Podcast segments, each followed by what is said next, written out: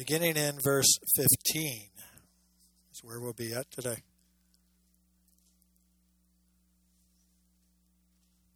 Okay. Okay. Hebrews 12, verse 15. Okay?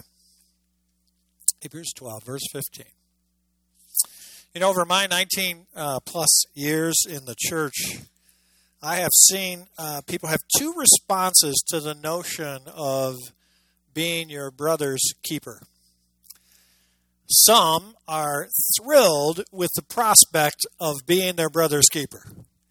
Just the thought of being able to speak into the affairs of others makes their pulse race with excitement. They can't wait to identify a problem in the life of somebody so they can tell them how they need to take care of it. But I think the other response is probably the one more common with the people I've been around anyway. Because most people in today's culture kind of live by the live by the more common philosophy of, well, that's none of my business. Whatever's going on in their life, that's their thing. They got to wrestle with. That this way of thinking says, you know, the way other people live is up to them. And those who follow this philosophy think it's highly offensive to go asking other people about their business, to go alongside them and find out what's happening. They think it's important just to keep their own nose clean and let others worry about themselves. Which kind of reminds me of the guy who was applying for a job as an usher at a theater in the mall. And as part of the interview process, the manager asked him, What would you do in case a fire broke out? And the young guy answered, Don't you worry about me. I'll be just fine.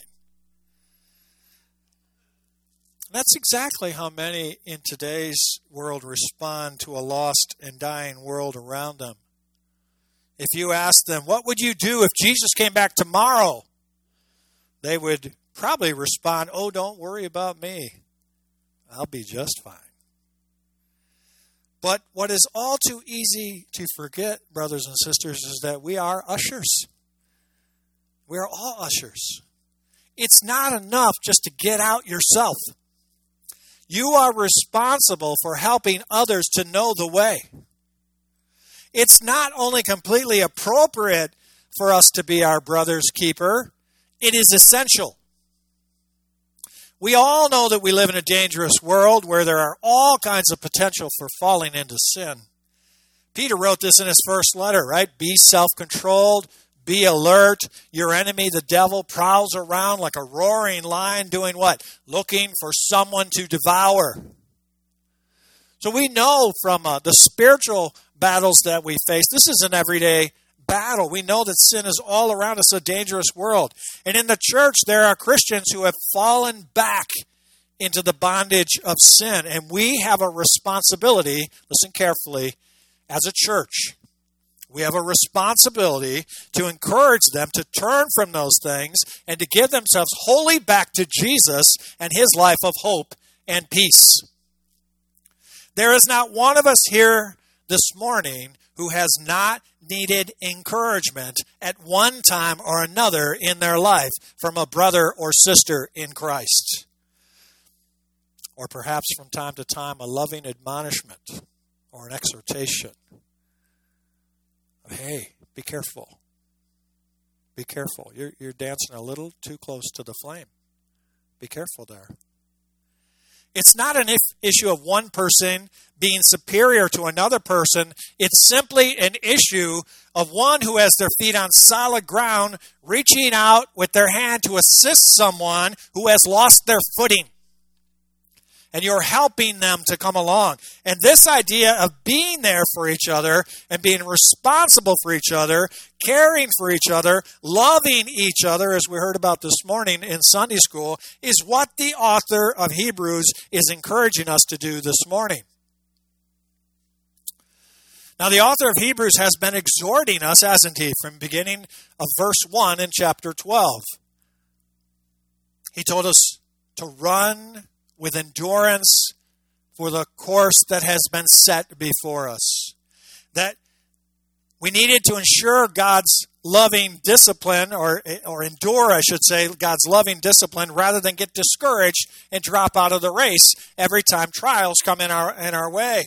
Because some of those trials are our own doing, some of those trials are because others in the world are sinning against us, and some of those discipline is directly from God. Remember, we said the word discipline is correction or instruction. Sometimes we we start going off on our own path. We start justifying our own way. We start heading in our own way. We start doing, we start walking in the way of Cain, as you heard about again this morning, right? Doing what we think is right in our own eyes, kind of moving along our own path.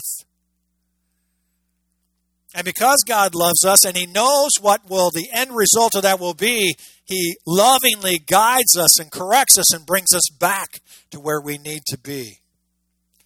But before he leaves that subject, he shows them and us that we're not running as individuals. We're not competing against each other. This is a marathon, and we're all in this together. We have a responsibility towards one another to help the entire team to finish the race. And then that's what we looked at last week in verses 12 and 13. So that's where I want to pick it up because this section is all one thing. But these five or six verses here from verse 12 to 17 I want you to pay close attention because it has a huge impact on what kind of church we are going to be. So I want you to, that's why we're spending a little extra time here. I tried to get through all three verses this morning. I'm just forewarning you right now, we'll get through one verse today. Just one. And I'll I'll be watching the clock to make sure I don't push up against that. Look at verses 12 and 13. Therefore, when we see that word therefore, we ask ourselves, what's the. That's right. So enthusiastic. What's the therefore? There. Okay. That points us back to what we just read. What did we just read? That great cloud of witnesses that we have in chapter 11. All of those who endured by faith but never received the promise by, for which they were looking for. Therefore, he said, strengthen the hands that are weak and the knees that are feeble and make straight paths for your feet, so that the limb which is lame may not be put out of joint, but rather what? Be healed. We said last week in verses uh, 12 and 13 to finish this race, we need to help one another. This is the idea of coming alongside and helping your brother. Notice it does not say your hands, or it shouldn't say that in your translation. It should say the hands. Strengthen the hands. There's a definite article there, the hands. And that implies that you're not only to lift your own hands, but you're to go alongside and find other drooping, feeble need believers and help strengthen them. In other words, we are not only to strengthen ourselves to endure, but we are to be looking around us at our brothers and sisters in the, in the body of Christ here, and we should be asking ourselves the question how can I help them endure? What are they going through? How can I come alongside them? How can I strengthen them as they fight the fight of faith? How can I bring them along all the way to the finish line? We're such an individualistic society, my friends, that it works to the detriment in the church. Because we get so wrapped up in our own little world that we think that's all there is. But your faith is not a solo sport. It was never, ever designed for you to live out in solitary confinement. Your faith, your faith was always done in community. It was created that way from the beginning, and guess what? In the end, you're not going to be off on an island by yourself, surrounded by your book, studying. No, you know where you're going to be? You're going to be with all the other believers in heaven together. So look around you Get to know your neighbors. You're going to know them for a long time here, okay? Eternity is a long time. This is just the practice run right here. How we learn to love one another. Look at the second half of the exhortation in verse 13. That comes, make straight paths for your feet. And we find that same language in Proverbs 4.26. I told you that last week. Uh, Proverbs 4.26, 426 watch the path of your feet and all of your ways will be established the Greek word here, trocheia, means to make straight paths for feet, is the idea of leaving tracks or wheel tracks is really what it was designed for. The idea here is that we're leaving tracks for others to follow in. That as we're running this race, the, the course that God has set before us, that we're leaving tracks behind us that others can follow. That's the idea. And so the point is, you're not only running this race yourself, you're also leaving a track for others to follow. How does the writers want them to go about lifting their weak hands or lifting the weak hands and strengthening the feeble knees and making straight paths. Well, verse 14 tells us there's two things we need to do, and what we are called to do, those two things at the same time are very difficult to do. Look at verse 14. Pursue peace with all men. Let's stop right there. The first thing we're to do is pursue peace with whom? All men. That means those inside the church and those outside the church, even if they're persecuting you. And I told you that creates a tension, doesn't it? Because we're in the world, but we're not of the world. So, is the author of Hebrews telling us that we need to have peace with all men no matter what the costs? No. See, the inherent problem, at least, that we have with the whole idea or practice of being at peace with all men, and one of the biggest problems is the tendency to compromise our faith and doctrine for the sake of peace. And unfortunately, my friends, I see that more and more around us all the time. And one of the biggest problems is the tendency to compromise that. And some of us want peace with all men so badly that we're ready to compromise our faith to get it. That's not what God has in mind. That's not it at all.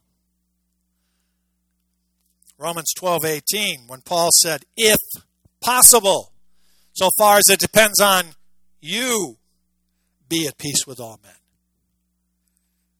What we are called to do is to live our lives peaceably in a way that others may see the love of Christ shining in us and through us. But never are we called to do so at the expense of our faith. The second way we are to be at peace with all men is those inside the body of Christ. And I told you last week, perhaps this is even the most difficult place to apply these words, is when a fellow Christian wrongs you. I think Eric said it well this this morning when he said, you know, we we want to love all men, right? We want to love the world in the sense that we want to share Christ with them. We want to love them enough to care enough about them to be able to share the gospel with them so that they too may inherit eternal life. We get nothing out of that. There's no spiritual notch on our gun belt, okay? There's nothing in this for you personally other than the fact of being obedient to what God has commanded you to do, which is to preach the gospel to every living creature. It's not about you, it's about Him and His glory. What happens outside the church with unbelievers, we understand that there may be times when they're not loving. But when we're not loving inside the church, we find it even harder to take because we are commanded by our Lord to be loving. We're not just trying to be loving, we're commanded.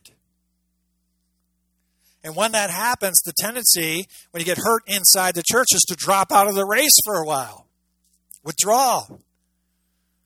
I told you last week that when we withdraw and we put all those bricks around us, and we build that wall so high all the way around us until we can barely reach it. We put that last brick in there, and then we look around and we realize we're the only ones inside, and we have a wall around us, and nobody can get to us.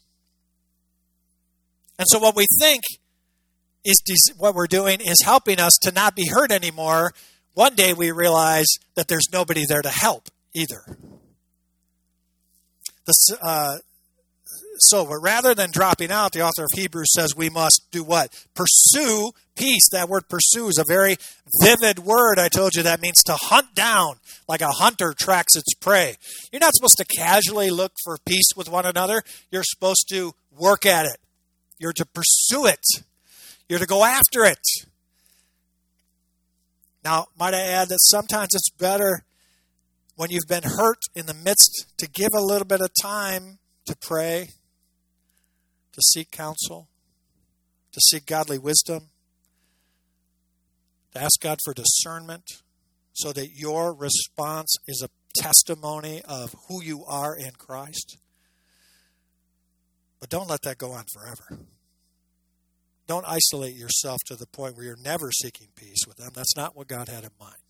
Secondly, in the second part of verse 14, he said, Pursue peace with all men and the sanctification, some of you may have the word holiness there, without which no one will see the Lord. I guess there was quite a bit of buzz before the sermon last week about what does that mean? Does that mean if I don't pursue peace or I don't pursue sanctification that I won't be saved? No, that's not what that means. The idea here of pursuing sanctification with one another again, the word holiness here is that you would be striving and pursuing for moral purity both inwardly and outwardly. What that's pointing to is this is your heart. That your heart is growing in conformity to God's standards of purity and holiness. How do you do that? By surrendering more and more to the leading of the Holy Spirit. By washing yourself in the water of the Word. By serving and loving one another in the body of Christ by putting other needs ahead of your own. The ought, this ought to be an aspiration of the Christian life for all of us. Every true believer wants to be more like Jesus, not so that we can do enough that God will accept us, because you'll never be able to do enough for God to accept us in your own righteousness, my friends. We are only accepted before God because of Christ's righteousness which is credited to you and I by faith.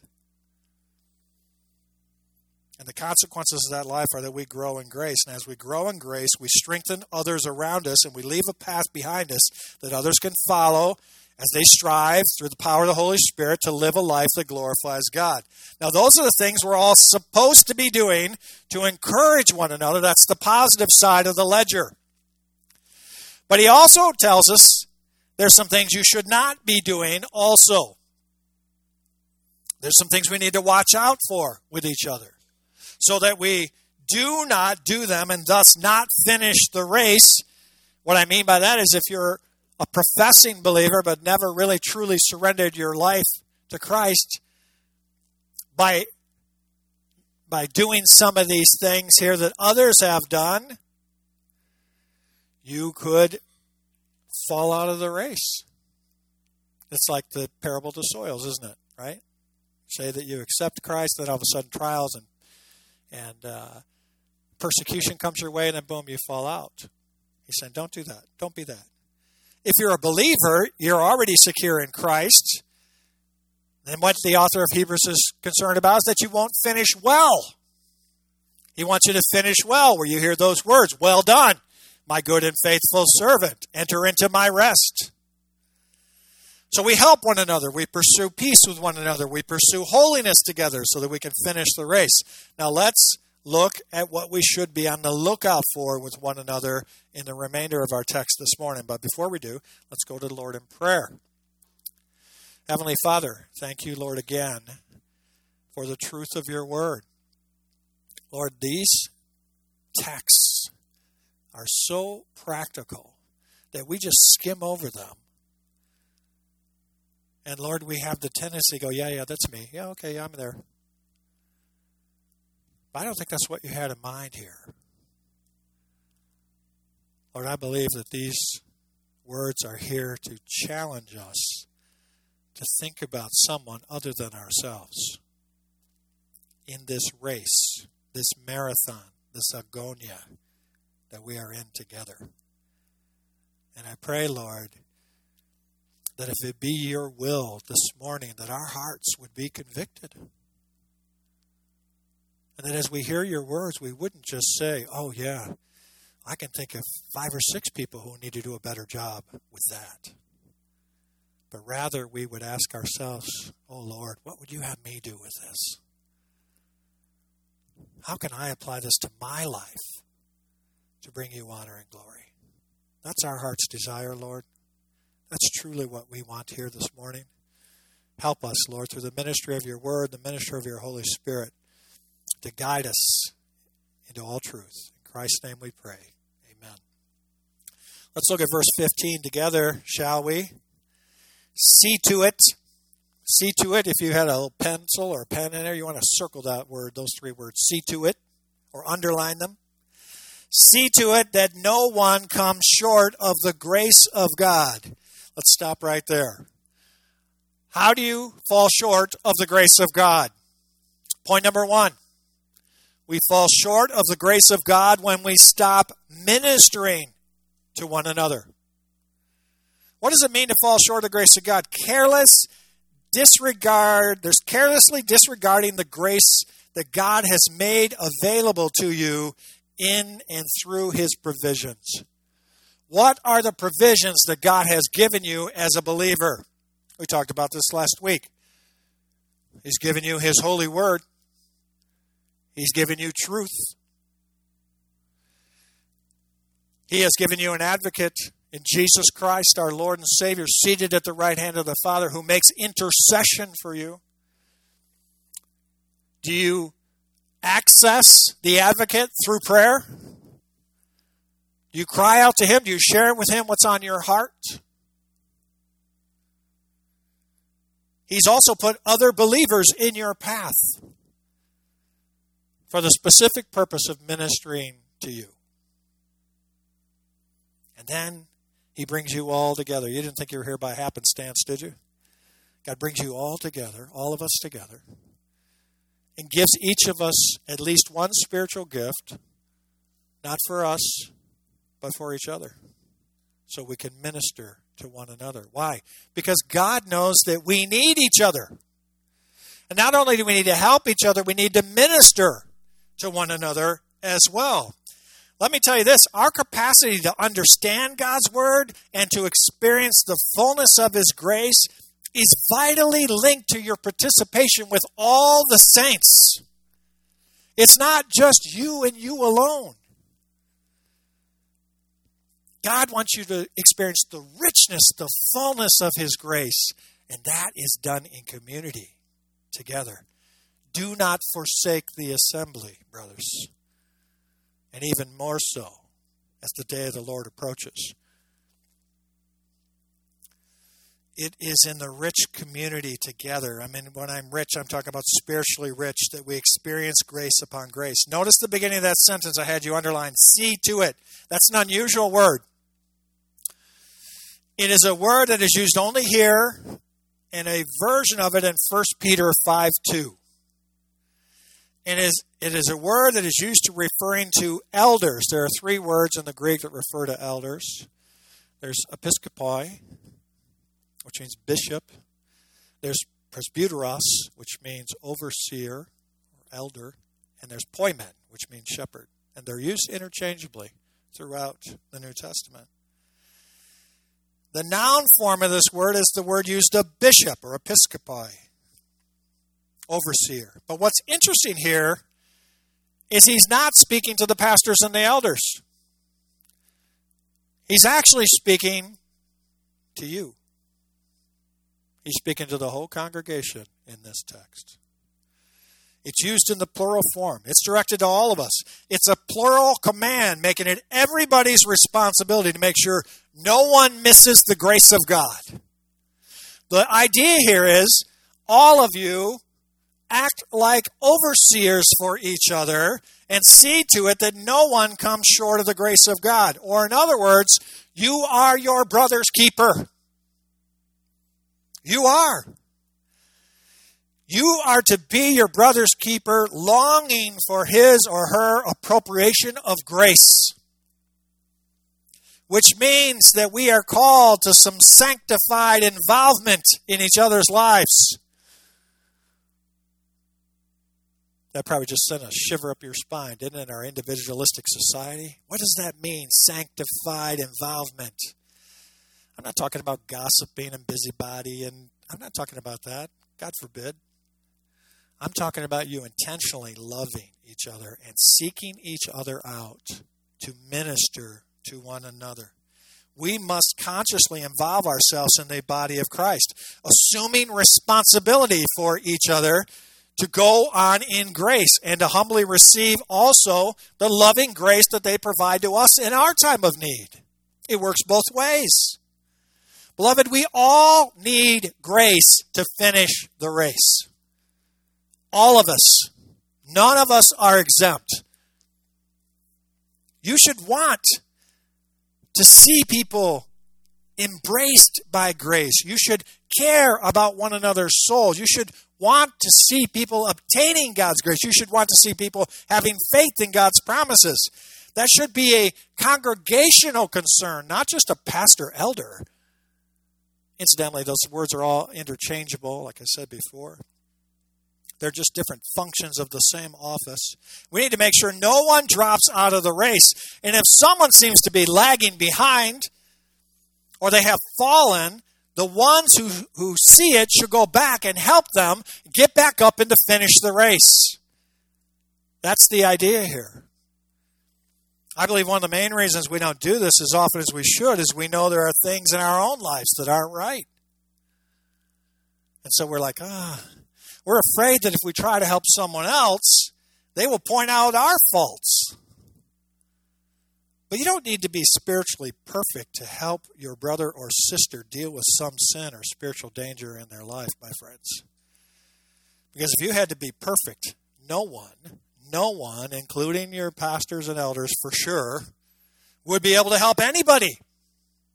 The requirement is you need to be walking with the Lord and confronting sin that crops up in your own life. And then if you see a fellow believer heading for spiritual trouble, you come alongside them and you help them get up and keep running the race. So keep your place in Hebrews here and turn back a couple books to Galatians. I guess it's more than a couple. Galatians chapter 6, verse 1. Galatians 6, verse 1.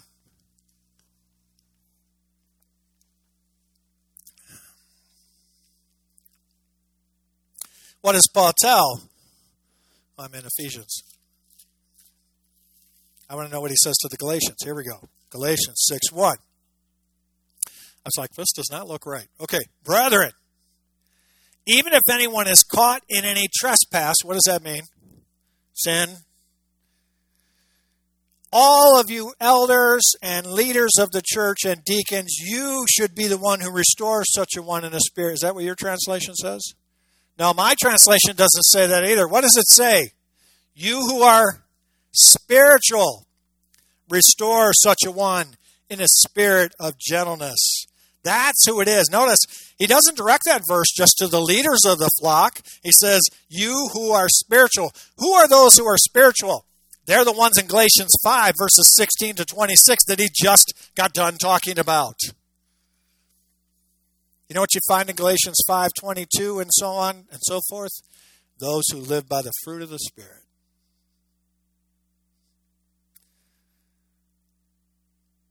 If you it refers those who walk by the spirit, not by the flesh. They who are spiritual. It doesn't say you who are super spiritual, you who don't have any spot of sin in your own life. It says these are people who are aware of their own propensity towards sin. Notice it says, each one looking to yourself that's who these people are. They know that they are a sinner saved by grace, just like their brother and sister next to them, but they're coming alongside and helping to restore them. How do they do that? With a spirit of gentleness and humility. Why gentleness and humility? Because they know there, but by the grace of God go I. I could be struggling with that same exact sin in my life. That's not my peccadillos. I got another whole group of peccadillos over here. That's an old word, right? In other words, I got my own basket of sins I'm, wor- I'm working through with the Lord. But I know by God's grace that they don't rule over me. And so I'm working through them. But that doesn't stop me from helping another person who's dealing with another sin in their life that I don't happen to be struggling with. They don't condemn the one who's falling, they seek to restore them. Their aim is to help the other person get back into the race and finish. And this takes an entire congregation that is looking for those who are struggling and then intentionally seeking them out to help. Beloved, this church will only be as healthy to the degree that every member who is spiritual helps restore those who are weak so that they stay in the race. And while the elders and pastors seek to shepherd the flock, There is no way, as we continue to grow, that we could do that for every single person, just us three. It's a community. Look out for each other. You are responsible to help anyone you know in the body of Christ specifically, but even beyond that. Spiritual help almost always is most effective when it flows through an existing loving relationship. When you know the person who's coming alongside you genuinely cares about you, genuinely wants you to not fall into further sin, but genuinely cares enough and loves you enough to come alongside you. Again, see to it is not to the elders, it's to us. It's to all of us in the body of Christ. It's to you. That means you are in the ministry. You may not think you're in the ministry, but you are all in the ministry. You're in the ministry of loving one another as Christ loves his church. Every single one of us in the body of Christ. There's not a person here who's exempt from that. You have a responsibility to come alongside to encourage and strengthen each other. Okay. Point number one, we fall short of the grace of God when we stop ministering to one another. Now you know why we won't do the last two verses. Go back into Hebrews uh, 12, verse 15, the second part of that. So the first part, see to it that no one comes short of the grace of God. Here's the second part, that no root of bitterness springing up causes trouble, and by it many be defiled. So, secondly, we're told congregationally to be on guard against bitterness. Point number two we fall short of the grace of God when we are bitter and unforgiving. We fall short of the grace of God when we're bitter and unforgiving. That term, root of bitterness, is actually used way back in Deuteronomy 29, verse 18. And in the context of that passage, uh, Moses is warning the people of Israel about idolatry. He doesn't want there to be any in Israel whose hearts turn away from the Lord, who go and serve the gods of other nations, small g, that there will be there will not be among you a root bearing poisonous fruit and wormwood. That's the quote from Deuteronomy 29, 29 18. So the root of bitterness primarily refer, refers to a bitter person in the church who has turned away from God and will cause trouble and defile many in the church if it's not addressed, if we don't come alongside them. And usually this person is going through some severe trials, and in their mind, God just isn't delivering them. He's just not moving fast enough. He seems to have not been listening to their prayers. But rather than to submitting to God's sovereignty or perhaps even discipline, if that be the case in that trial, they're growing bitter against God, thinking, this isn't fair. What kind of God would allow me to suffer like this? Not that suffering hasn't been going on since the beginning of creation or since the fall at least. The question is, why is there suffering? Why would a good and gracious God allow suffering? The real question that they want answered is, why did God allow a good and God and sovereign wise God allow suffering for me? Didn't really, I mean, I was concerned about it when it was going on over here, but now it got moved way up the priority ladder because you're talking about me now. I'm the one who's suffering. After all, what did I do to deserve this? I'm one of the good ones. And that kind of bitterness, if not addressed, causes the believer all kinds of trouble. Easily spreads throughout the church. You know, at our old house, we had a big old cottonwood tree, which I hated, incidentally. Uh, hopefully, hopefully, uh, it was a righteous anger. Uh, anyway, it was left there by the city. They graciously left it for us to deal with. They put it inside. Uh, uh, it was next to the sidewalk in our new house. But through time, the roots of the tree, if you've ever had a cottonwood, they're, they're massive, and it grew up underneath the sidewalk. And we were there for 17 years, and at first we, you know, we didn't know what was going on. We didn't see anything, and then pretty soon we saw a slight crack in the. Well, how did that happen? Then the other sidewalk was cracking, and then pretty soon it started to buckle. And by the grace of God, uh, we moved into the parsonage, away from that, and uh, Todd ended up uh, dealing up dealing with that problem. But here's what happened: the roots became so strong, it actually lifted up two complete slabs of concrete, almost in half. It moved it right. I mean, you couldn't even walk over it or drive over the kids with a bike the roots were so deceptive and they just slowly kept displacing the cement until it finally broke them in half. And that same is true when we allow bitterness to take root in our hearts. It's the same thing. That's why Proverbs 4:23, watch over your heart with all diligence, for from it flow the springs of life. This is especially important when you're going through trials. Bitterness always occurs when, in the hard circumstances of our life, we stop believing in the goodness and kindness of God's providence. And when we do, when we become bitter, it becomes contagious and infectious and it can impact an entire congregation. And so, again, he says, see to it that you are ministering to one another so that bitterness does not take root and spread in a congregation like some sort of destructive root. In June of 1966, you may recall this, there was a movie about it maybe 10 years ago. Uh, Rubin Hurricane Carter was a very prominent boxer, and he, along with an, an acquaintance, were convicted of murder in a really highly publicized and racially charged trial. And the boxer maintained his innocence and became his own jailhouse lawyer. And after serving 19 years, he was released when the verdict was overturned. And as a free man, he reflected, wouldn't anyone under those circumstances be bitter? He just lost, in the prime of his life, 20 years roughly. He said, Wouldn't anybody be bitter? But I've learned that bitterness only consumes the vessel that contains it. See, bitterness is like drinking poison, hoping the other person gets sick. It's destructive. It's deceptive. He says that for me to permit bitterness to control or infect my life in any way whatsoever would be to allow those who imprison me to take even more than they've already taken. Because while you're struggling and carrying the weight of bitterness, they're moving on with their life. And you are the one who keeps dealing with it over and over and over again. That's why bitterness can be so devastating to you and to the entire body of Christ.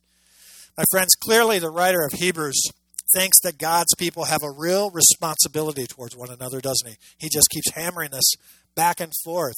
And by the grace of God, the Apostle John keeps doing the thing, same thing in 1 John 3. So you're getting a double dose of this every week. We are to be on the lookout for those among us who have become or perhaps are becoming bitter within the body of Christ. It might be because of something that has happened in their life, or it might be because of something that hasn't happened that they were hoping would happen in their life. It might be a consequence of someone sinning against them, or it might be a consequence of their own sin, or a combination thereof. But we are to be on the lookout for such things in one another's life, to address them as they surface, because the consequence of not doing so is detrimental to their own walk and even to the body of Christ collectively. Because if you look at the way the writer puts it here, he's saying this could be a precursor to someone who's only made a profession of faith from falling away from the faith and we know from Hebrews 6 what the consequences of that are, don't we? That's horrible. If that's true, and I think it is, then when we see that sort of thing taking place, we need to act. We need to act for the sake of the person in question, for the sake of the whole body, which is in danger of being negatively impacted or defiled, as the writer of Hebrews says.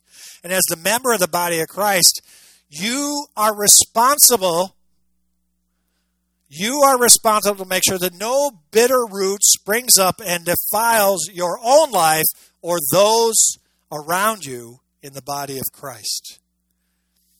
Once again, this isn't just a challenge for us to be on guard against bitterness in our own lives. That's how we usually read that.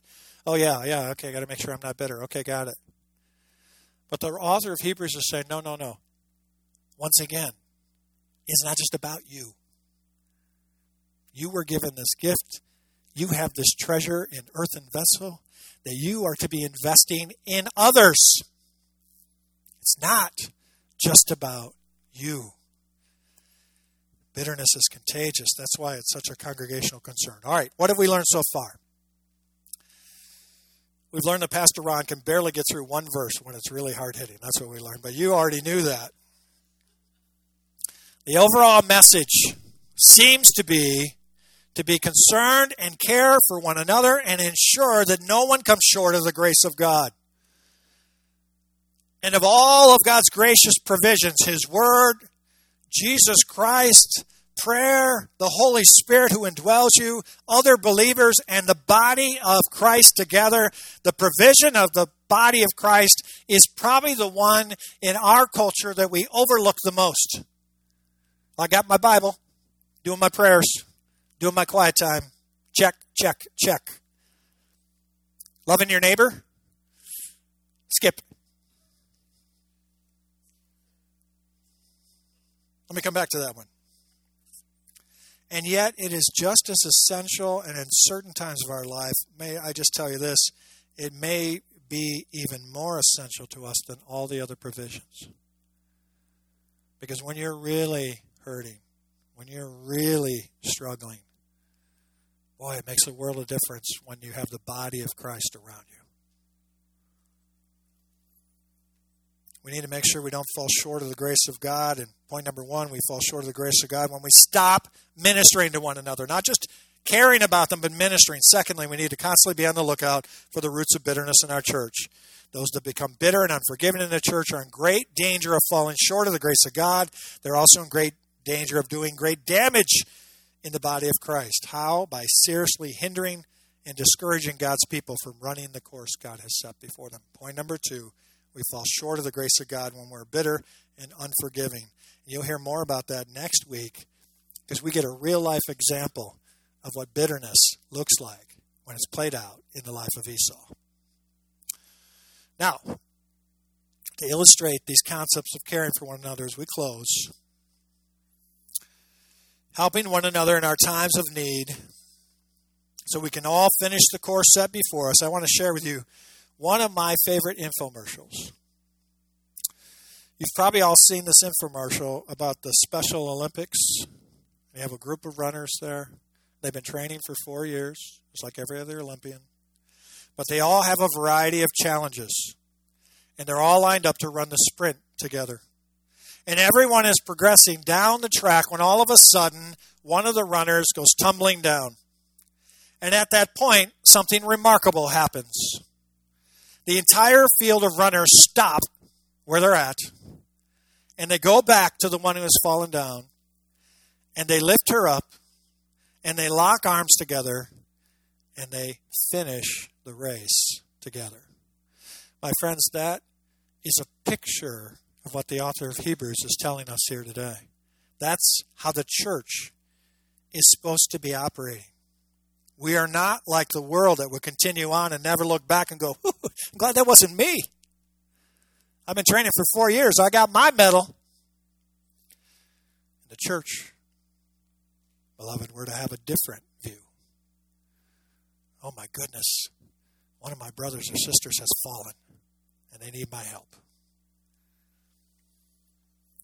Beloved, it may be you that's the helper the first few times, but I guarantee you, sooner or later, you'll be the one being helped. And there will come a time when you need your brothers and sisters in Christ, and you will thank the Lord for his provision of a loving church family who stopped and carried your burdens for you and locked arms with you and walked across the finish line together with you. There's not a single person here who will finish this race alone. We need each other to finish the race. Beloved, I pray that that's the kind of church that we are. That's my prayer every day. I want PBC to be the kind of church that loves one another like that. Let's pray.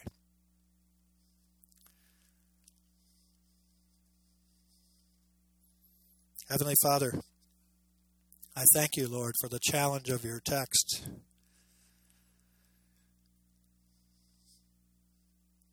Lord, this is hard for us when we hear things like this because we know, we know, Lord, as much as we're doing, there's probably more we could do. We know, Lord, we have a tendency to put our own needs ahead of others.